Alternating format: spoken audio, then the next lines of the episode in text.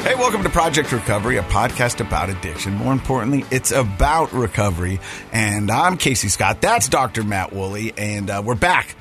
We are back. The second one in a row. Yeah. I think we do three, and then it's. uh Well, we're we're gonna hit. We're gonna have new episodes all through the holidays, but Yeah. m- we may have some creative recording a little break. opportunities. Yeah, having some fun. Yeah. Uh, so, how's your day going? pretty good. I mean, working. You know, Yeah. work.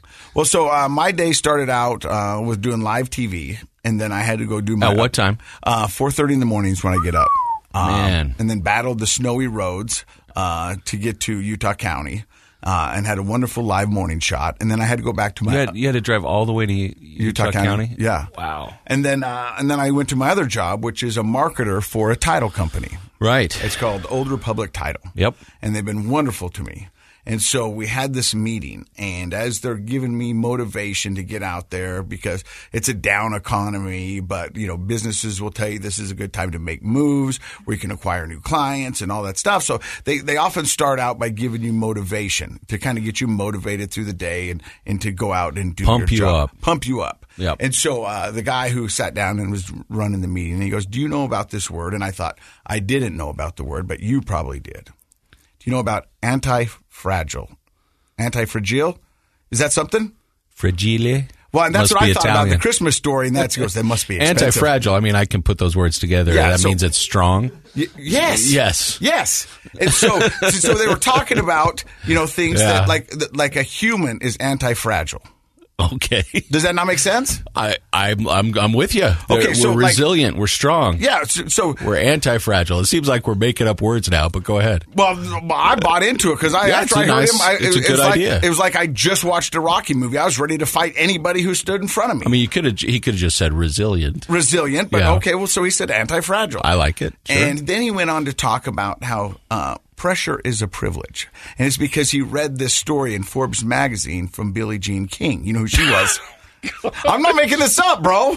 I don't know why you're laughing. it's like we got Forbes magazine, Billy G. King, and, and life philosophy. I love it. Yes. Bring it on. But, but he was- like he She's was- a tennis great, famous Yes. tennis player. And yeah, she was talking about how pressure is a privilege. Sure. And what a responsibility and what an opportunity that was. And she went on to say that, uh, like the pressure of her career, Of her and career. having to compete against other people. Sure. and at one point she's standing out there in the middle of Wimbledon and she had some anxiety and some pressure going because this is what she'd been fighting for. This is what she'd been going for. Right. And so, what an opportunity this was to prove to herself and to her family and to her friends and to her followers and even the naysayers, if you will. Sure. And then she goes on to say, you know, life would be pretty good if there was no pressure because then there's no expectation. Mm-hmm. And, and, and but when you really strip that down, how sad is that? Right. You, you know what I mean? And so that goes back to telling you that pressure is a privilege because you have people depending on you. You have things that you're shooting for and that you're going for. So to feel that pressure means that you're moving in the right direction. It's a it's a privilege in what sense?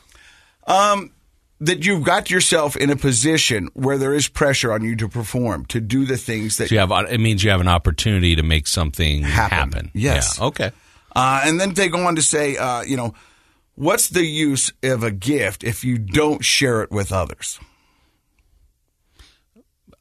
You might just enjoy it yourself.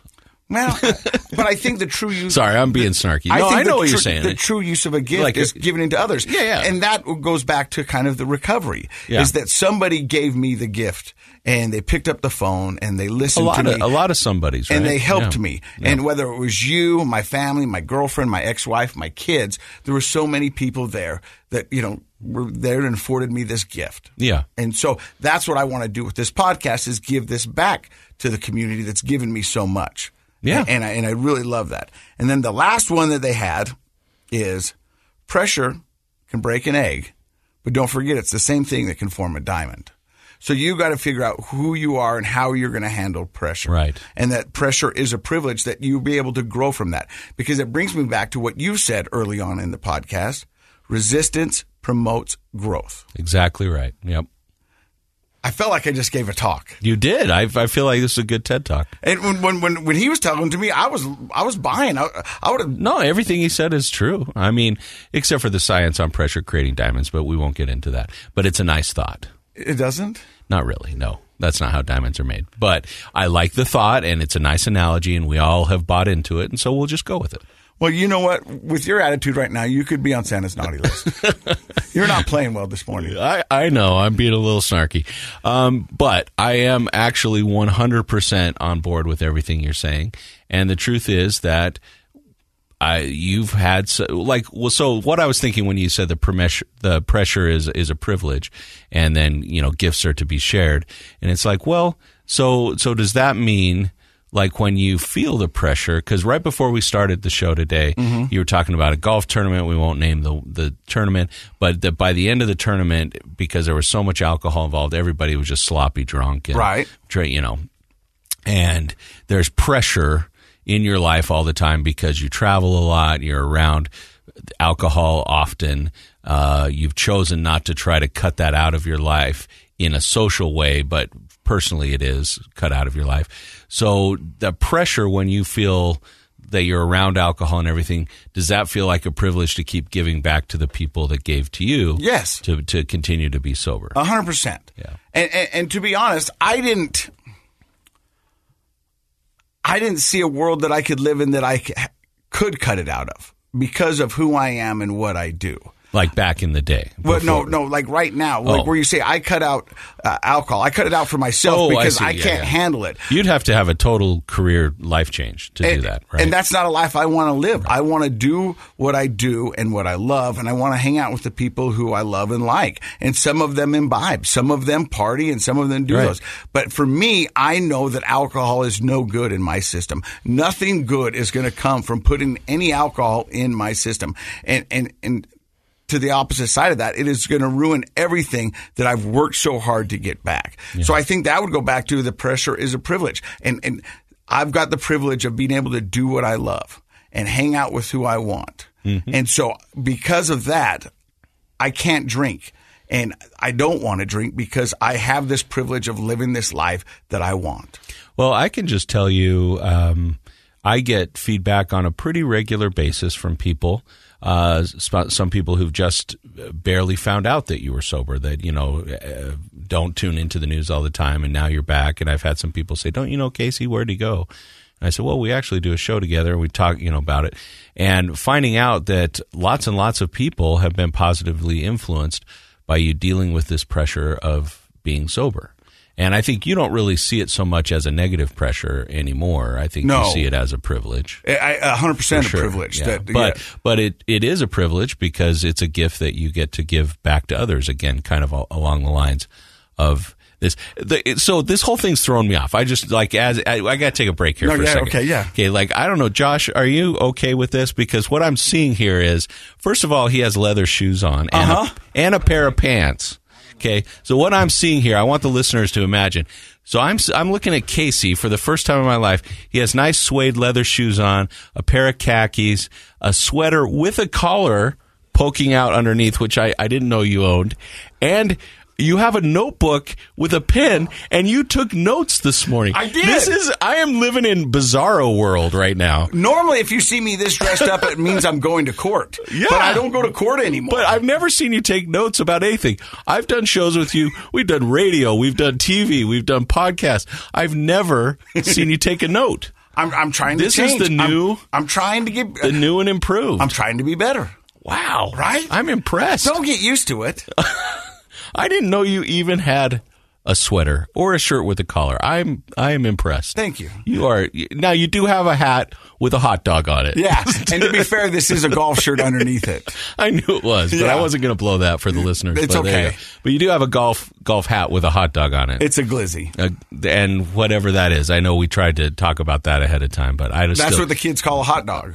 I so didn't- they'll be like, hey, let's go to the Costco and get a glizzy. since you don't know what a glizzy is, I'm not sure you should say that. It's It a could hot be- dog. well, I'm pretty sure this is the glizzy It hat. could be a euphemism. uh, I'm pretty sure it's just a hot dog. Okay, all right, cool. I'm gonna have to look up uh, that in the Urban Dictionary later. The glizzy. The answer you're going to get there will not be one you want. I can tell you that right now. Well, I hope it's a hot dog. It won't be. I, I'm glad you brought this up uh, because yesterday I actually had a long conversation with somebody about that quote that I like, which you brought up, which is resistance promotes growth. Mm-hmm. And if you look at that on a gl- like a universal global level, on every level of life, everything that grows has to go through some resistance. Everything, whether we're talking about plants or how babies are born, Muscles. or how you create, yeah, get in healthy shape, how you produce anything, uh, how you learn anything. We have to go through resistance in order to grow. And I was having this sort of converse, philosophical conversation with this 20 something who was feeling really down about the trials and struggles that they're having in their life right now, which are many. Um, but the reality is, if you see it as a privilege, if you're like, this is an opportunity for me to grow, it's n- usually never, almost never one we want. Yeah. Right? Like most of the time, our, our struggles are put upon us or maybe are a result of our behavior, but they're not things we seek out typically. But they are opportunities to grow. And so I think that uh, everybody should start their day uh, with somebody kind of giving them a, a, a pump up speech to, to, I to felt look at good. your things that way. I can tell you, you that was positive for you. I You don't know took notes, so I'm, Yeah. I'm impressed. And I don't know if I heard this in the Bible or from an uh, uh, Rocky movie, but I'm guessing this the latter, but go ahead. whatever doesn't kill you makes you stronger. I feel like that's a Rocky movie thing. I, yeah, probably. Yeah. But that's uh, but boiling it down, that's what all this means. If it doesn't kill you, it's going to make you stronger on the other side. Whether it's addiction, whether it's financial, whether it's relationship, you know, if you make it on the other side, you're going to be a better person for you it. can take all those challenges and grow from them. And I think a lot of it has to do with perception and having conversations like this um, with people help shape our perception of things. So I, I think that's awesome. No, I'm I'm I'm glad you had that experience, and I'm glad that I'm seeing you the the new and improved uh, Casey Scott Yeah. PhD. Glizzy, Professor Glizzy. I love it. Hey, well, we've got a great show for you today if you're still around, and we hopefully you are. Uh, her name I think is. that was one of our best intros. I liked it. But wait till you meet Saquon. I yeah. Saquon, do you feel like in your life you've had a lot of pressure, a lot of resistance, a lot of ups, downs, and growth on the other end? Absolutely. And we can't wait to hear your story. You're listening to Project Recovery. Hey, welcome back to Project Recovery. I'm Casey Scott. That's Dr. Matt Woolley. Our guest today is Saquon. Did I get it right that time? Yes. Saquon Cullibus. Yes. And where does the story of Saquon Cullibus begin? Oh, it all started as a fetus. Yeah. You're taking us way back. Yes. Um. So born in the eighties, Yeah. born addicted to PCP. You were a born addicted. Okay. So, how- so Party, your, party your, started right from the beginning. your mom was a PCEP user. Yes. And so you're born uh, and addicted to that. Yes. And so I don't even know how that works. I mean, I mean, I know how that works, but so when you're in the hospital, they have to detox you from it, or what happens? She had me at home Oh, with a midwife, okay. and she was actually uh, she was on mushrooms the day she had me. Mm-hmm. She did coke the first three months she was breastfeeding me. So it's just So your your system was flooded yeah. with substances from the get go. Mm-hmm. Did did you do you know if if you were born underweight? Did you need any extra? Oh, no. Mm. no, okay. Because sometimes th- that can create like uh, an ear early delivery, an underweight baby.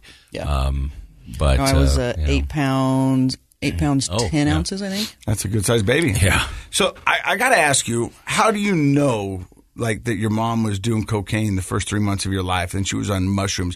Like, when you find out this information, did she say it to you in a bragging way, or I mean, th- does that make sense? Because I, I wonder how you get that kind of information. Right. Funny story. Yeah.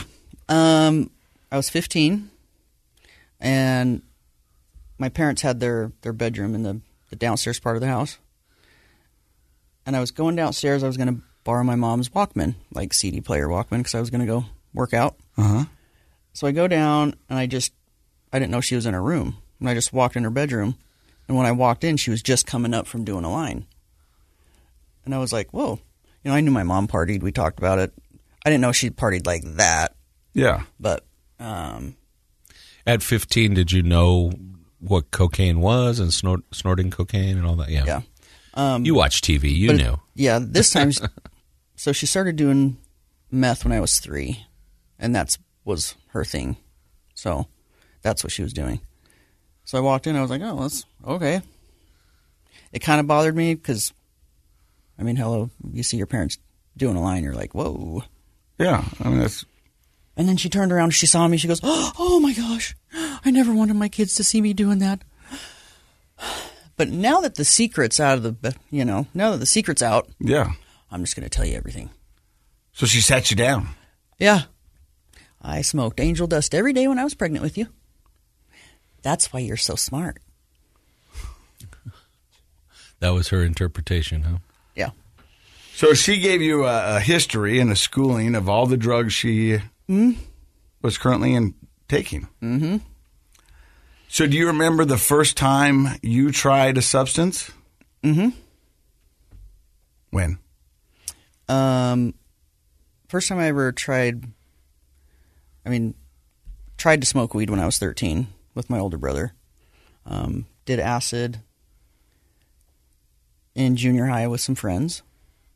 But then the first time um, I ever did meth was off of her stash, and it was after I saw her doing it. I was like, hmm, I think I might want to try that, see what the big deal is. And was it a big so, deal? so you were 15 at Yeah. the time. Yeah. And I would just go down there and like steal little like pinches out of her stash and go on that workout bike like a maniac.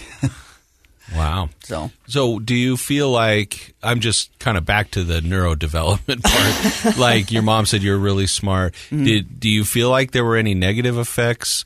Because it's it's funny how neurodevelopment happens. Sometimes little things can create big changes in a a fetus and an infant, and sometimes not. So, any learning disabilities, problems like that, growing up, that that you do you feel like you were a smart child? yeah, I was always in the gifted classes. okay? So I mean, I hate to say that she was right, but emotionally, Well, let me just throw a little wrench in Oh, that he's gonna go statistic. doctor Okay, on you. please. No, not really. I'm just going to say uh, there were a lot of other kids in the gifted classes whose Mm-hmm. parents didn't use Yeah. angel dust. So I'm just saying Oh, it yeah. probably wasn't that. yeah, yeah. So you were probably uh, very bright naturally Mm-hmm. and were in the gifted class despite the fact that your mom used angel Mm-hmm. Yeah. dust. I'm just saying yeah. Oh no, stats wise, that's that's the angle I would take. Yeah. So you should you should own it. It wasn't mom's angel dust. It was all Yeah. you. So you smoked weed with your brother when you were 13. Tried you to. Tried You- to. You tried to. What does that mean? You said that twice. Bill Clinton. I didn't inhale. Yeah. okay. And then at 15, you took acid with some friends at school, and then that's when you found out about your mom's stash of meth. And you, No, I no, I did acid when I was thirteen. oh wow, Yeah, And then you started, uh, you know, pinching some s- stuff off of your mom's supply. And did you fall in love with meth instantaneously? I thought it was pretty cool. What did you like about it? Um, just the the bzzz feeling. You liked the buzz. So the other two drugs that you tried, the not inhaling the weed and the and Mm-hmm. the acid, th- those are going to be sort of trippy and mellow and, Mm-hmm. and psychedelic, perhaps for a kid. It doesn't seem like you gravitated that way. You went Oh no, more. I, to- I Mm-hmm. I liked those. oh, you like those 2 Oh, okay, because eventually I did start inhaling, okay. and But sometimes people they they they kind of find their DOC based on experimenting, and something will really hook them. Mm-hmm. So for you, was it sort of poly substance abuse, anything goes, or did you really Yeah. like the the the meth? I liked uh, the psychedelics. And when I turned, I think I first did ecstasy. I was sixteen or seventeen. That was my jam for like two or three years. You know, getting into the rave scene and so So I need to paint a picture for people at home uh, who are just listening. Uh, some people watch us on YouTube, some watch us on through Facebook and stuff like that. But um, you're a beautiful lady, but you've got a fluorescent green mohawk, a nice tattoo over your chest, uh, yeah. uh, you some, some vibrant gl- colored glasses. Um, did you always kind of go down that lane in junior high and high school? Yes. And so that was kind of who were your people in high school? Um, the punks, the punk rockers, the well, seventh grade was more of like the Deadhead, eh, you know, stoner crowd. Mm-hmm. and then uh, Thus the acid. yeah, um, found the minor threat, black flag, misfit crowd. Yeah. Yeah, the goths, gothic industrials. and then you started getting into raves and stuff like that. Uh, while you're, you know, partying in your early years, let's just say 15 to 18, uh, still going to school, still living at home. Um, so I actually took some college classes when I was in 10th grade to apply towards graduation credits. So I did that for a couple years and um, my mom signed me out my senior year cuz I just I was high school wasn't doing it for me anymore. Mm-hmm. So she signed me out and I went to, you know, Horizonte where you just fill out some packets and you're done. Alternative high school here Yep. in Salt Lake. Yep. So So graduated early. Yeah. Uh, Wish I would have stayed in and actually got like my high school. diploma. Yeah. At any point, do you start partying with your mom? No. That's one thing that I don't know. It was just a, a feeling I didn't want to cross that line. You know what I mean? Uh huh. Like, I mean, party, I don't, but I party with my friends. Like, we go hard to the paint. I party with my people, not my mom. It just didn't feel Did your parents approve of you using? Did they know how much you were using? Did you get caught pinching from your mom's stash? in trouble with the law. so I didn't get in trouble with the law until 22 22 um, up until then no she because i was just doing like little bits at a time and then i you know of course you find your own people so i'd start getting my own stuff but i mean she she was fine with me like she knew i tried acid she knew you know i was smoking weed So they were kind of like the, the term is cool parents. Like they they allow they didn't try to stop you from doing it. Ma- Well, my dad was gone a lot because he works in the movie industry or worked in the movie industry, um, so he was out of state a lot. So he he was there as much as he could be, Mm-hmm. but my mom was just like, yeah, whatever, you know, Woodstock.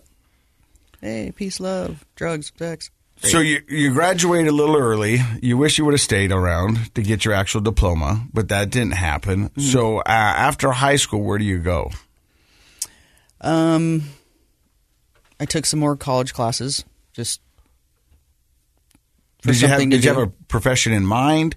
Uh, just No. just thought this is Um, what I you're wanted supposed to do to fashion design, but I was partying too hard, really, to to make it out of state to the school that I wanted to go to. So, but I got Uh, I got my own little apartment that only lasted four and a half months Why?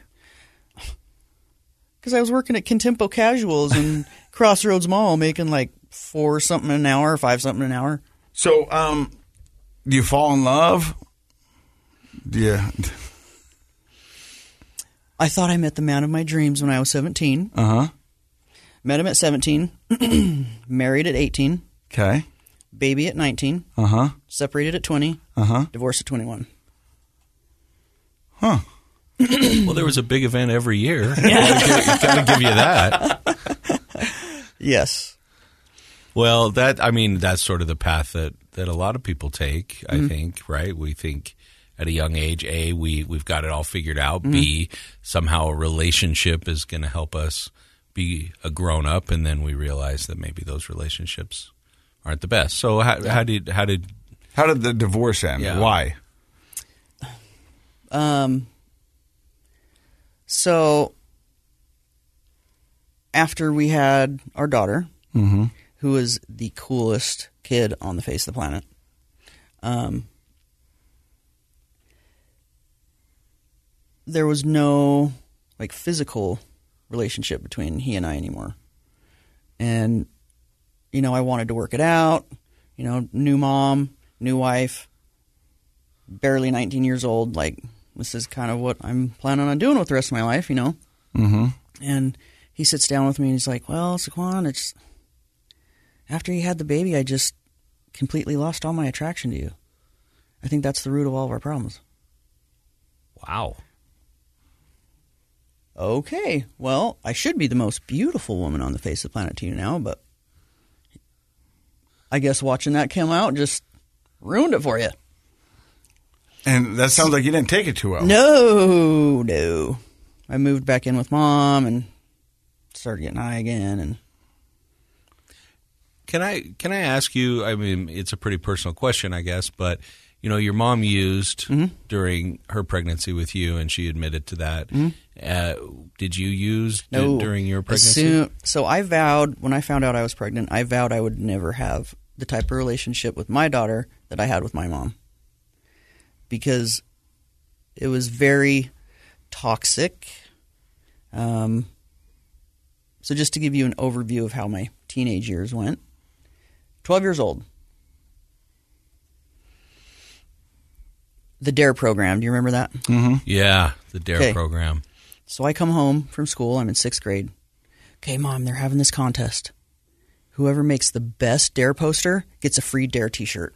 Will you help me make a dare poster? Absolutely not.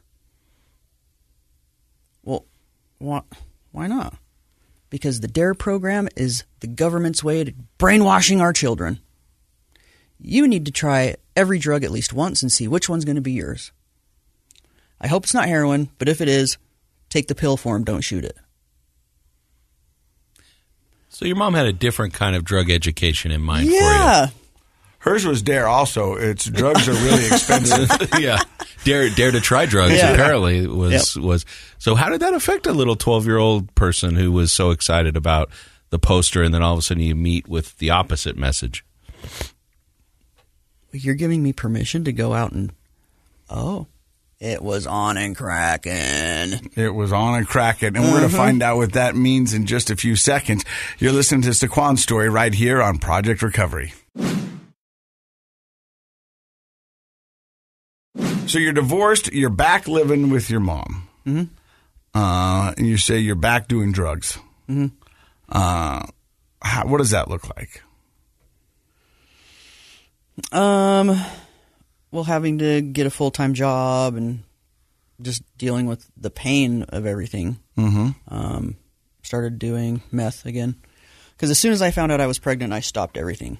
Right. and I was doing everything acid, mushrooms, ecstasy, meth, coke, everything. Mm-hmm. As soon as I found out I was pregnant, er, cold turkey. And then your husband drops a bombshell on you. You move back with mom, and you got to get a full time job. You're living with your mom. You're now a, a, a mother, and a lot of pressure. A lot of work. Yeah.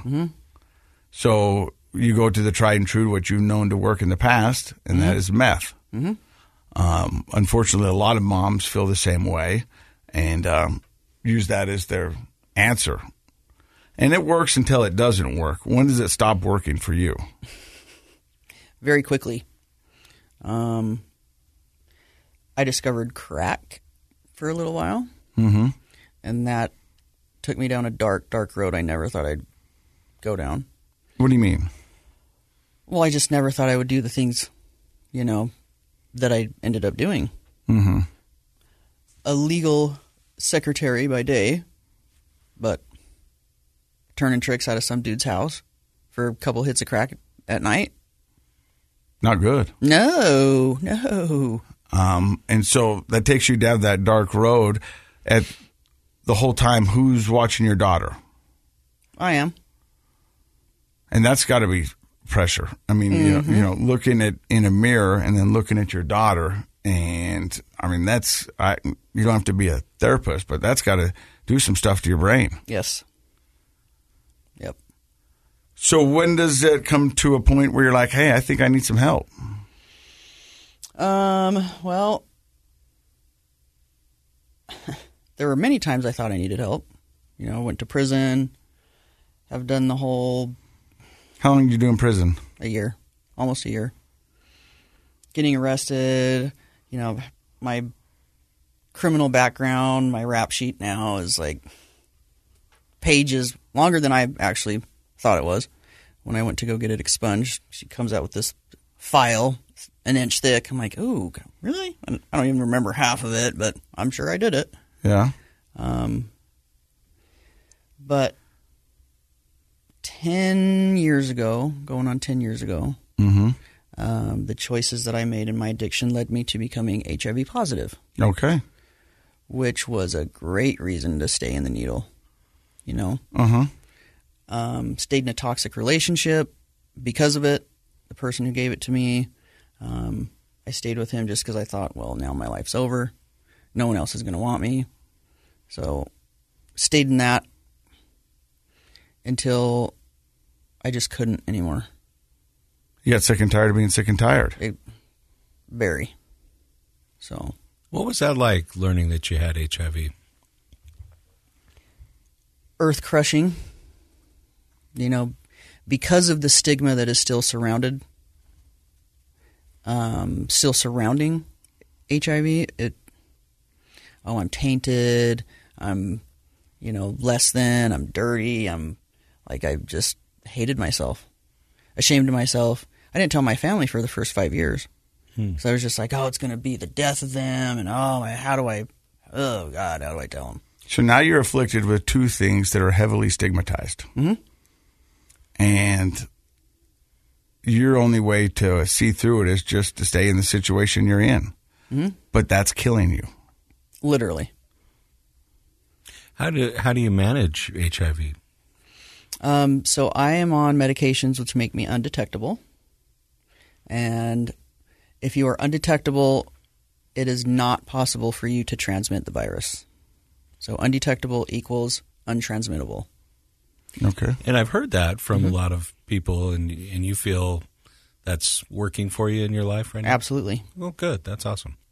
Yeah. Um, but I met someone who, you know, we went out on two dates. So after I left the toxic guy, Mm-hmm. I met this guy and we went out on two dates, and I was like, oh, man, just the fear of rejection. I got to tell them. Yeah. Um, I can't even imagine what that self conversation's like. oh, wow. It's paralyzing. Because, you know, we all have a fear of being rejected anyway, somewhere, on some level. Uh-huh. We want to be accepted. Um, so, knowing that I have this thing now, I just got up the courage and I was like, look, I don't want to start this relationship off on a lie. I really like you. You know, we're really vibing with each other. But I have to let you know that I'm HIV positive. And he sits there and he's like, okay, well, what does that mean for me? And I said, well, you're good. Like, it doesn't mean anything for you. I'm undetectable. Explain that whole thing to him. But I just, I want to let you know because it's the human, respectable thing to do. Yeah, definitely. And he's like, well, I don't care if you have HIV as long as I get to have you. That's a keeper. Yeah. Are you still with this guy? Yes. Amazing. So, So- that's a pretty good answer. Yeah. and he he's the one who pushed me into getting into recovery. And I'd never had a guy ever that I've been with want me to be sober. What? Okay, well maybe I'll try it. So um he also pushed me to speak out about it. He's like, you know, stop letting HIV be who you are and let it be a part of who you are because you are amazing. And it took him a couple years of like having his foot up my ass. Yeah. Speak out about it. Go find people, you know, who were just as broken as you, you know, as you were. Go go help them. So he got you into recovery. Uh, off air, you told me that you went in and out of probably eight different recovery centers. Is this one he got you into? Was that the last one that worked? And where was that? That was steps. And what did you like about steps that you felt like it, it clicked this time, or do you think you were just ready for the message? I wanted it. I wanted it.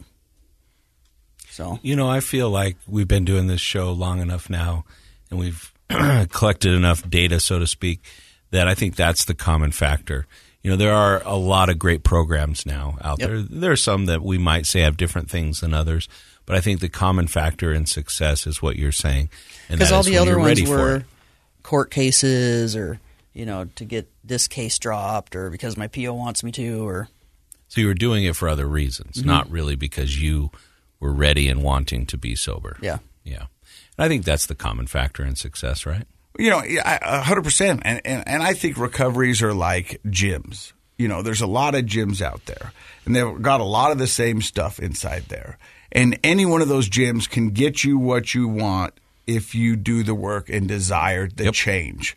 And so you just you've got to be, you know, you can find it in AA, you can find it in NA, you can find it in steps, you can find it white knuckle, you can find it on your knees if you want but you have got to be able to put the work in and say, this is what I want for me. I want it for me because I deserve it. Not any other reason than that. I want it for me because I deserve it. And sometimes that's the hardest hump to get over is because I deserve it.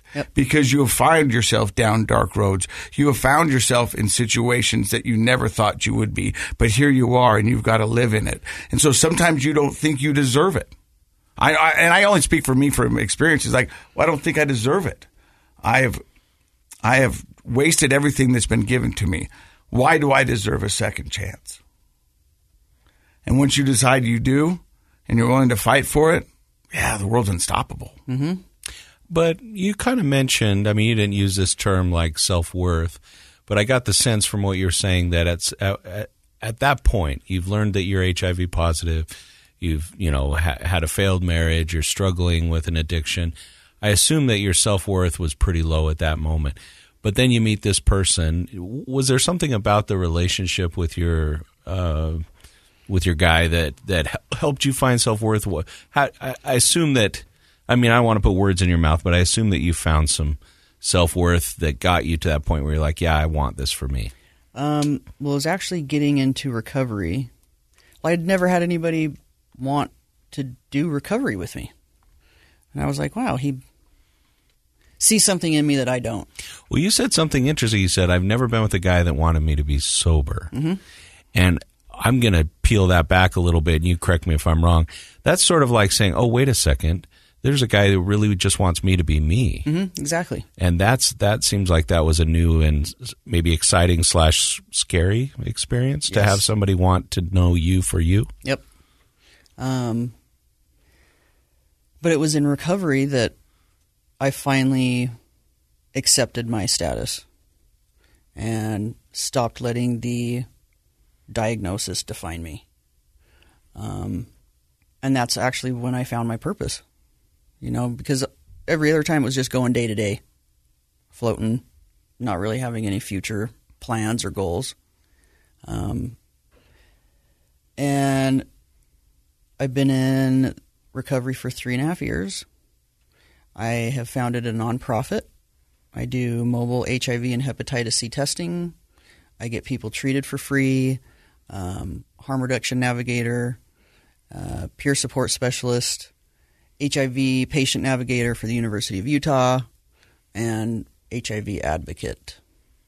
So, that is amazing look at all that that th- proving my point that people who are in recovery do some of the greatest work in our community that is wonderful And, and I, what I love is that it, it's a theme that it, it's constant in a lot of recovery is making your mess your message, and uh, your message is out there helping those that where you were and get to where you are. Yep. Um, 95% of my clientele uh, are still actively using. Um, we are in a hepatitis C epidemic right now that is not being talked about, Another epidemic. there's a lot of them Mm, Yeah. Yeah, but it's not talked about because they're it's druggies. exactly. So I am the voice for the voiceless. You know, just because just because I'm using doesn't mean I don't deserve equal access to re- health care. the harm reduction Exactly. component, which I hope is growing in legitimacy in our communities. That we understand that it's not all about either being in active addiction or sober, but there's a lot of space in between. And as people kind of grow and change and develop self worth and develop a desire to change, like we need to support them through that. And so harm reduction makes a lot more sense than just like, hey, if you're using, you don't get any access to help yeah. which doesn't make any sense at all personally i don't think but we find a lot of that in No, the state. Oh, Yeah, but I think it's changing. Do you? Do you? I mean, you're on the front Yeah. lines of this. But the road to recovery is a road, and sometimes it's a long road, and it's going to take you a while to get there. A lot of people think in addiction is so cut and dry. Either you're using or you're not using. And that's how the normies, if you will, see addiction. Yeah. Either they're inactive addiction or they're not, and there's nothing in between. But there's a ton of in between for those in addiction and getting to where they are. I mean, it took you in and out of eight different recoveries until you found the one and were ready to hear the message and get fit. Mm-hmm. And so I think that's amazing. If people want to find out more information about the services you provide or any more information or whether they just want to bend your ear and talk to you a little bit more, can they find you somewhere? Absolutely. So the name of the nonprofit is Hope on Tap because we don't serve beer on tap. We serve hope on Nice. tap. Oh, yeah. Um, and tap is with two T's and two P's. And it's uh, testing, treatment, and peer led prevention. Oh, I like it. So Hope on Tap, T T A P P. How does that work? Can they find Face- find where you're going? Um, hopeontap.com. okay. Um, and do you have like a mobile center that goes around? Yeah, I just, I come to you wherever you need me to. Oh, Great. You know, we've been doing this podcast for four years, and every time I sit down, sometimes I wonder, are we going to hear that story again or this story again? And they're all wonderful stories, and they're all a little bit different. But your story today is a unique one, a great one to share, and one that's going to save and help so many others. So, Saquon, thank you very much for stopping by and sharing your story. You're it's, very welcome. Thank it's you for amazing, having me. and I'm proud to call you a friend, and, and, and I'm impressed with all the wonderful things you're doing. Thank you. Pretty amazing. Very amazing. In fact, um, you know, you're the first person that's come on our show and talked about HIV or any, you know, transmitted diseases that are part of the community of drug abuse and, and addiction. And I appreciate you being willing to do that. That's part of, you know, helping people get healthy that we don't talk a lot about. And I don't think we've even really had the opportunity with all the guests that we've had to talk to somebody about that. So I really appreciate that. And I love, I love the, I- the idea of access. I work in healthcare and access is one of the biggest roadblocks in mental health is access. Yep. And the fact that you have a mobile, uh, group that can come around and do testing and help people find resources. I mean, that's fantastic. I, I wish you all the best. Well, thank you. Have a wonderful day. Thank you for stopping by and sharing your story. I will. Thank you for having me. And we want to say thank you for stopping by and listening to another episode of Project Recovery. And in case you forgot, Project Recovery is what? It's a KSL podcast. So you're selling pressure doesn't make diamonds. I'm saying it, let's all buy into that. Yes, it does. Okay.